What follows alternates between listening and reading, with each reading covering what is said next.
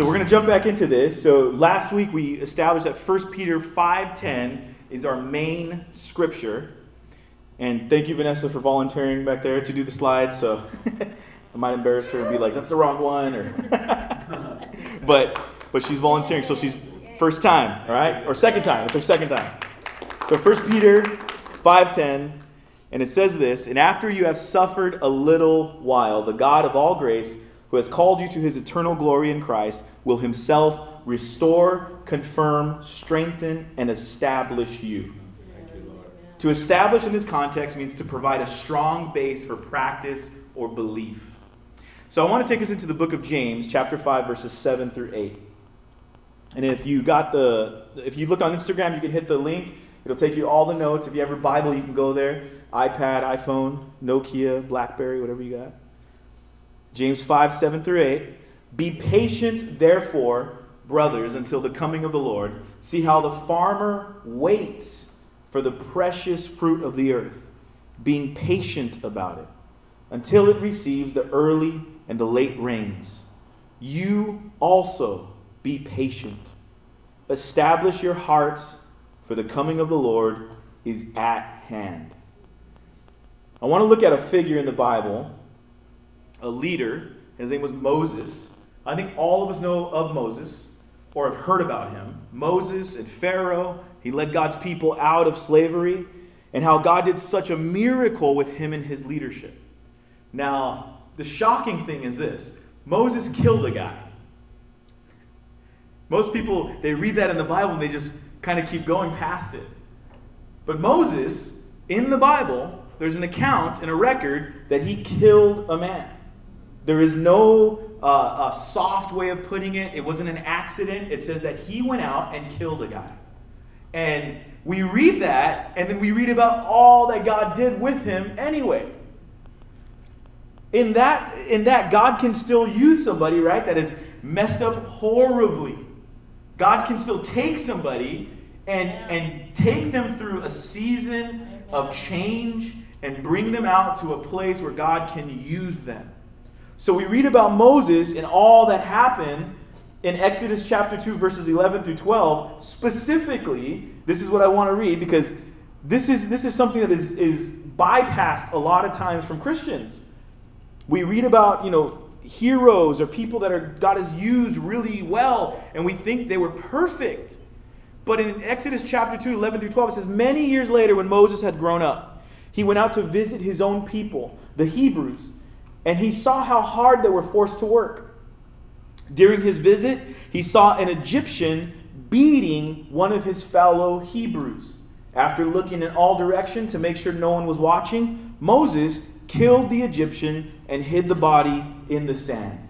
We call that murder. Okay, we call that murder. They, people go to prison for life.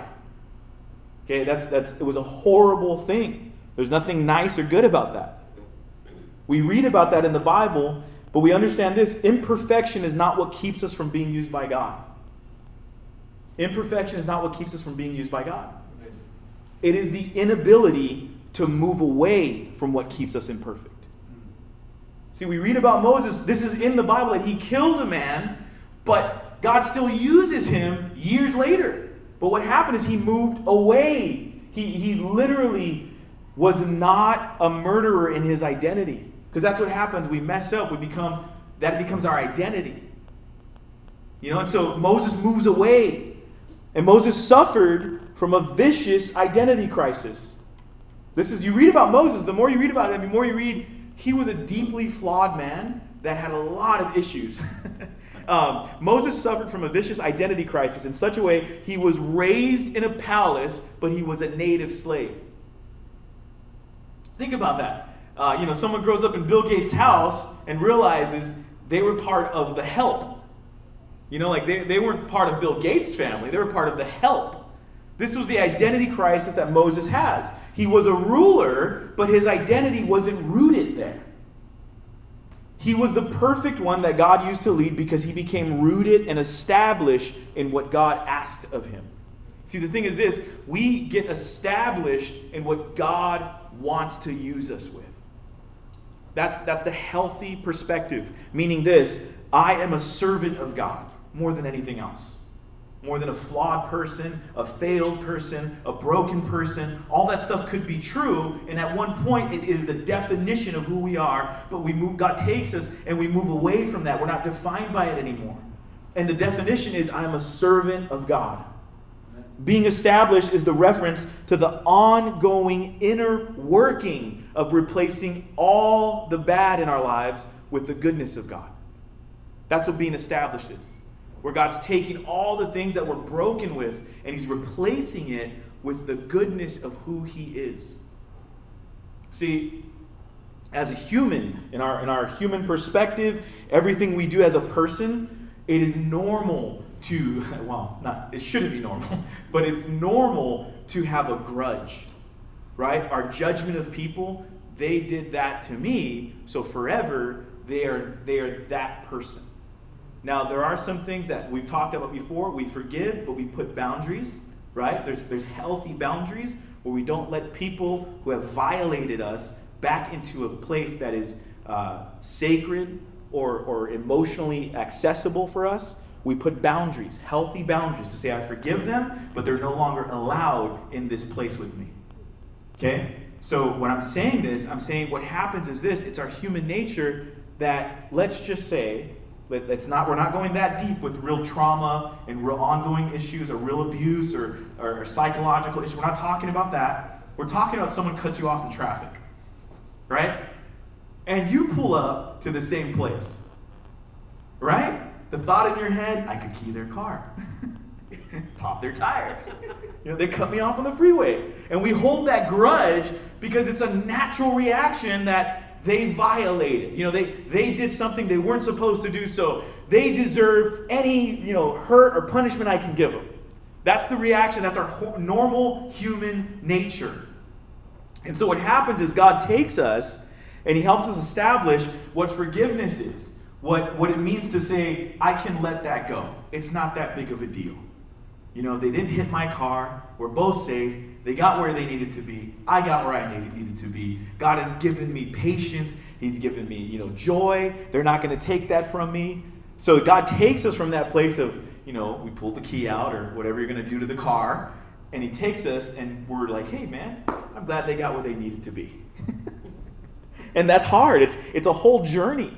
But I want to talk about this, this person, um, uh, not a perfect person, but her name was Aimee Semple McPherson. Aimee Semple McPherson. In 1926, up to 10% of the population in Los Angeles held membership at Angelus Temple. I just want to stop there. 10% of the city held membership at their church. Movie studios. We're talking all the big names that were around in that year, 1926. Warner Brothers, Paramount, I believe there's a few others. They competed to offer contracts to the church. It was, it was a world that was upside down. You know, like the, the movie studios wanted to be around this church and learn from them and do projects with them. They competed. They literally had contract battles. Like, we'll give it to you for this much. No, we'll give it to you for this much.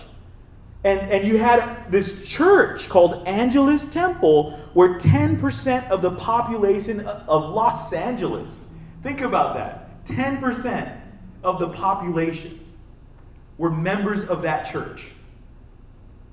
Uh, Aimee McPherson believed that film had the potential to transform Christianity.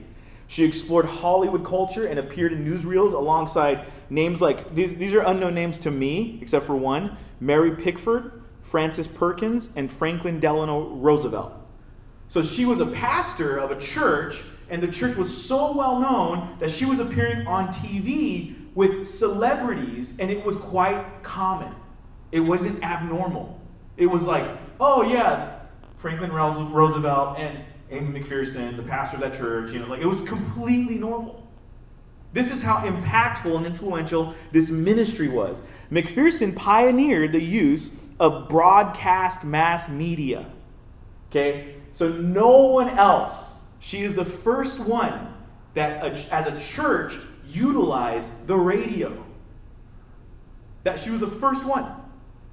Okay, in all of America. I think it was North America. I think they were the first one. In April of 1922, she became the first woman to preach a sermon wirelessly. like she innovative, you know, progressive, like technology, like it was like embracing all the things that were available. And they opened uh, the Foursquare gospel-owned KFSG in 1924. She became the second woman in American history to be granted a broadcast license by the Department of Commerce, which supervised broadcasting at the time.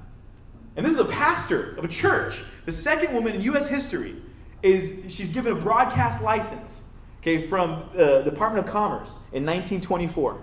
And you read the history, you read all the impact and the influence and the, and the areas she connected with and, and the people she talked to, the places she went. It was all so like on such a huge level of like um, like you would think like Kanye, you know, in, in a modern uh, contemporary context, you'd be like, you know, it's a Kardashian type of level of they know the name, they know who she is, they know Kanye is, right? They know Kobe is, they know who this pastor Aimee McPherson was. That's how well known she was. There was an actor uh, from silent movies by the name of Charlie Chaplin. He was irreligious. He didn't believe in God, he didn't believe in church and he would secretly attend her services. So much so that at one point they started talking and developed a friendship. And he went in to learn how she did her uh, uh, presentations. They were, she was so out of the box, inspirational, that Charlie Chaplin goes in to learn from them and and he goes on they, they have connection they talk and and she helps him in, in what the stuff he's doing. She he helps her in the stuff that she's doing. And this is someone that just started going to the church because they were like wow they're doing a really good job. Aimee was established in her relationship with god.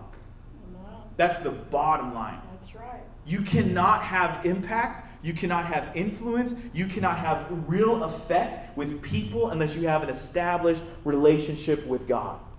Because all of that stuff is, is so vain. It's, it's, they want to use you, they want to use your name. Okay? Can you imagine believing God for a ministry that Im- impacts 10% of the population of Los Angeles? I always joke with people when they say, How big is LA?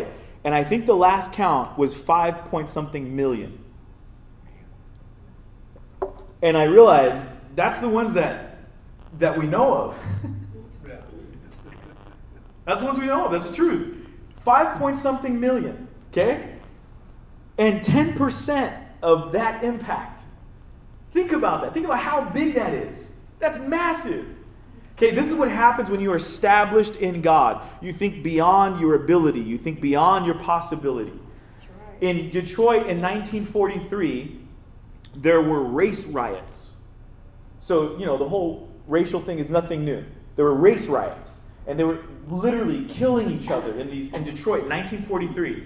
And, and while she was ministering, she preached to uh, heavyweight champion Jack Johnson and he gives his life to the Lord, and she brings him up, and she's a white woman, and she hugs this black heavyweight champion boxer on stage and says, like, welcome, you're a Christian now, praise God, you're my brother, during the race riots. So this was somebody that, that used everything they had to just forward the gospel, to be a Christian. It says that enrollment grew to over 10,000, and Angelus Temple was advertised as the largest single Christian congregation in the world. Okay? According to church records, the temple received 40 million visitors within the first seven years.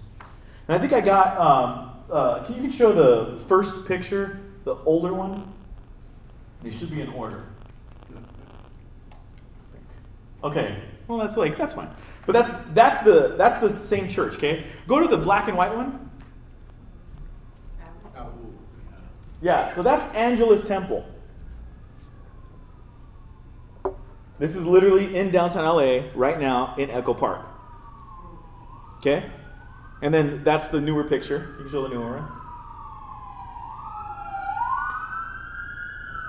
So McPherson did something that was countercultural in the time. She racially integrated her meetings. It was still segregation all throughout the USA. So she was bringing in black people, white people, Mexican people, Asian people into the same meeting. On one occasion, as a response to integration, Ku Klux Klan members were in attendance. They went to the service. But after the service, their hoods and robes were found on the ground nearby. They went into a service as Ku Klux Klan members and left, leaving that group. Okay, she's also credited with helping Hispanic ministries in Los Angeles. Okay, quite common. It was quite common. This is this is right. You read about this, and at the time, it was it was so abnormal. It was it was different. But you would see someone like Babe Ruth in the newspapers, okay? And then you would see Aimee Semple McPherson in those publications, right next to each other. Babe Ruth, Aimee McPherson.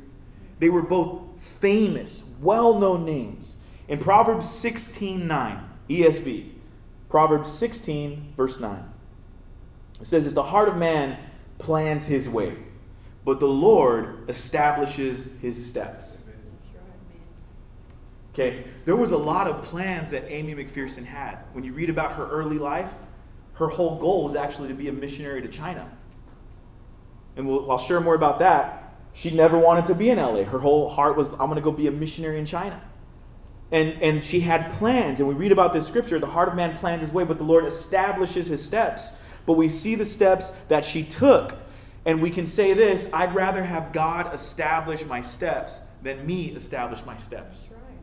And I'm not saying to plan, I believe in planning. You should have a five year plan, 10 year plan, 20, 30. You should plan your life out. Get it done. You know, make a, make a plan, make a goal, achieve, do what you can do. But allow the Lord to really establish the step. To say, Lord, this is my plan, but I want you in this. I don't want to do something outside of what you want me doing. I want to be part of what you're doing, Lord. So you read about that, right? In 1996, you, you hear about all the all the, the history of Aimee McPherson and and the Angelus Temple and, and what it looks like. And in 1996, there's a there's a picture of a hospital, or yeah, it's a kind of zoomed out view. If you put that one up. Um, in 1996, the old Queen of Angels Hospital in Echo Park was purchased by the same church. Uh, it's a color one. That one right there. So this was an old hospital, okay? So it was purchased by the church that Aimee McPherson started. What they did was they turned it into a center, a social center for homeless, prostitutes, and members of street gangs. Dream Center. It's called the Los Angeles Dream Center. And so you see all these things that come out of this person's desire to say, Lord, I want to do everything you have. I want to, I want to serve. I want to be in the right places at the right times to say, Lord, what do you want me to do? And again, uh, she, in this position as a leader of a church, was at that time in, in the social setting, in especially the cultural significance of how the church ran, a woman leading a church was like that's not allowed. So it was like God was using this thing that people were like, you can't do that. That's not allowed. You shouldn't be doing this. And God was taking it and doing this huge thing that all these other pastors was like, man, what the heck? Like, you know, it was crazy. And God used it. Yes, amen. In a, in a pastor's meeting in, with some local pastors, Tommy Barnett, he's the father and one of the founders of the Dream Center that made that purchase. He told local pastors in Los Angeles, he said, think bigger. Right. And I think every single one of us were like, how do you think bigger than buying a hospital and you know having this huge center in Los Angeles? How do you think bigger than that? We're talking multi-million dollar projects, you know, project managers on, you know, left to right, everything going on, and it's such a huge project. And he tells all the pastors, think bigger. That's like his one piece of advice. And when I think about that, I think of us as we move forward in our Christian faith. there's some areas where we just we have a smaller mindset and God says think a little bigger. One pastor said this when they were starting some small groups. Uh, they, they said his team came to, he goes my team came to me and said we want to start these these small groups and he says okay what, what are you thinking they're thinking oh, we want to aim really big we want to aim for 50 and he was like man that's that's huge let's aim for 500 and they were like, what? We, we only made plans for 50. Like, we have everything planned for 50. And he was like, yeah, but if you could think of how to do it with 50, then we need to think bigger in how maybe God will provide us a way to get to 500. So I think they capped out at 1,700 small groups. Oh, wow. 1,700. So what I'm saying is that God establishes these steps where we think you know, maybe, maybe God's taken you into a position or He's put you in a place, in a city, in an area with some people, and you think you're there just for whatever small task or, or position or whatever, and God is, is trying to open up some doors and establish you, and, and there's an area there where you have to trust Him. You have to say, Lord, you put me here. Why? I don't know, but I'm going to trust you, and I don't want to stay small. I want to think bigger than where I'm at. And that's trusting God. That's, that's saying, man, Lord, I don't know. I, I don't, let's see, you know. Um, some of us have not yet seen what God would want to do with us because we haven't been established in Him. You see, the thing is this you couldn't, you can't get to a place that God wants you to be until you're established in Him because then you hold everything back by saying, I can't do that. Again, we look at Moses who killed a man. And God says, I want you to lead my people. Can you imagine his, his response when he remembers everything he's done wrong? Lord, I can't do that. I, I did this. And, and that's what we read in Scripture and we learn that God takes us, and, he, and Moses went through a season of like 40 years where God was just changing him, building him, molding him, correcting him, teaching him. And, and he went through this time, and God took him into the season, and he came out a different man. Uh, we're still, in some sense, when we haven't been established in God, we're still deciding if we want to serve him. That's what happens. Or we haven't yet become good soil. Matthew 13, 3 through 9, is a little bit of a longer read says this He told many stories in the form of parables, such as this one. Listen, a farmer went out to plant some seeds. As he scattered them across his field, some seeds fell on a footpath, and the birds came and ate them. Other seeds fell on shallow soil with underlying rock. The seeds sprouted quickly because the soil was shallow, but the plants soon wilted under the hot sun, and since they don't, didn't have deep roots, they died. Other seeds fell among the thorns that grew up and choked out the tender plants. Still, other seeds fell on fertile, so- fertile soil, and they produced a crop that was 30, 60, and even 100 times as much as had been planted. Anyone with ears to hear should listen and understand. In chapter 13, 18 through 23, he explains this. See, we read that, it's a parable, but Jesus goes on to explain it. He says this Now listen to the explanation of the parable about the farmer planting seeds. The seed that fell on the footpath represents those who hear the message about the kingdom and don't understand it. Then the evil one comes and snatches away the seed that was planted in their hearts. Verse 20 The seed on the rocky soil represents those who hear the message and immediately receive it with joy. But since they don't have deep roots, they don't last long. They fall away as soon as they have problems or are persecuted for believing God's word. Verse 22 the seed that fell among the thorns represents those who hear God's word, but all too quickly the message is crowded out by the worries of this life and the lure of wealth, so no fruit is produced. The seed that fell on good soil represents those who truly hear and understand God's word and produce a harvest of 30, 60, or even 100 times as much as had been planted. There's a, there's a positioning or a mindset of being established in God. It's a place that says, I'm going to literally be here in the sense of saying, My heart is going to be, Lord, I want to know you. Not, not like I, there was one conversation I had one time with somebody, and they were saying, you know, you got to be rooted into the church. And, and I said, that's not in the Bible. And they said, what are you talking about? You have to be rooted in the church. I said, that's not in the Bible. And I showed them, Scripture teaches us you have to be rooted in Christ. Rooted in Christ, which in turn connects you to the church. So, our position here when we come together is not just to be at church and, and be together and everything's all fine and dandy. It's to know Jesus, to come together, to say, I want to grow, I want to get closer to Him, I want to leave and go home and know Him more at home. Can you imagine if Aimee McPherson would have given up after her first husband died from malaria and an infectious disease in his bowels on their first missions trip to China. That's what happened. Her and her husband moved to China to be missionaries, and they both got malaria, but he got an infectious disease in his bowels that killed him. So they both went to China, and only she came back pregnant. If in that moment, in her disappointment and fear, if she would have said, No, God, I can't do this. All of these events have impacted me so much that I can't, I can't go further. Can you imagine? None of the things that we've talked about tonight would have ever happened. Nothing.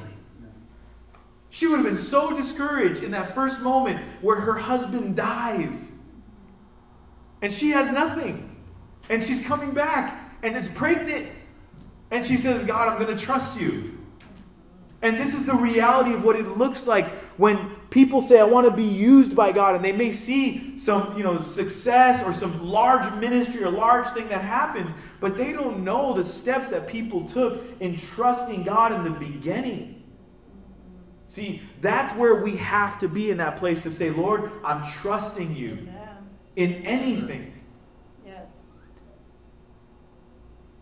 If in that moment, you know, all of these events that impacted Los Angeles and the world would have never happened. Aimee McPherson not only started a church, they started a, a church planting network. It's called Foursquare. So the Foursquare churches are global, they're all over the world. Not only that, and this was in my notes, this is for free because I found this out and I was like, what? uh, she bought property in downtown LA well, it's Hollywood. On Mount Olympus, she said, this is, this is the story. She said she had a dream, and God told her in this dream to go buy this property on this mountain. And everybody was like, she's weird, man. She's crazy. you know, like, but she went and bought this property. On that property, they put radio towers. And so all of Los Angeles, that to this day, when we receive the radio, is from those towers yeah. that she bought. The money that it's worth now is over 250 million. And so she's not crazy no more, huh? Had that dream, you're like, dang, God, give me that dream. That's So what I'm saying is that she was in this, this season where it's, you know, this disappointment, this destructive like thing that, man, Lord, what's going on with my life? everything's broken, everything's messed up. I can't, it's so hard to see you, Lord. Holy Spirit, I don't even feel you in my home. Why did my husband die? You know, she's thinking all these things. You know, why, why would you do this to us as a family? Uh, uh, probably thinking also my daughter's going to grow up without a dad. You know, all these issues. And then even further, there's still things that happen in her life that I didn't even put in the notes because there's so much.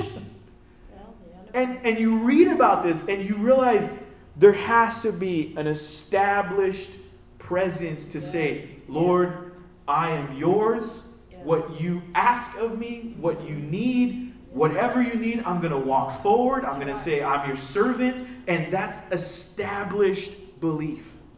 That's established faith. That's where we as Christians, that is our goal. Again, I don't preach healthy, wealthy. You you, you probably won't be healthy your entire life. You probably will go through some issues. You won't be wealthy your entire life. You will go through some issues. You might have wealth at some point, but the reality is this that's not the goal of being a Christian. That's right. The goal is Jesus and Jesus alone. Amen. To say, I'm in relationship with my Father in heaven through the blood of Jesus that died on the cross. Isaiah 40, 31 says this. And this is one that I think all of us can remember, write, walk with, you know, write down and, and read it to ourselves when we're dealing with stuff. Isaiah 40, 31 says, But those who wait on the Lord yes. shall renew their strength. They shall mount up with wings like eagles. They shall run and not be weary. They shall walk and not faint. Amen. Those who wait on the Lord shall renew their strength. Yes. There's a, there's a, a hard period or time in our life, a season, right? That we go through and we're just like, Lord, where are you? And in that moment, you read this scripture and you're reminded, I just, I got to wait on God. I, this is hard. This is difficult. I'm going to wait on you, Lord, because I can't make it. I'm, I'm just going to wait right here till you help me because I, I need to renew the strength.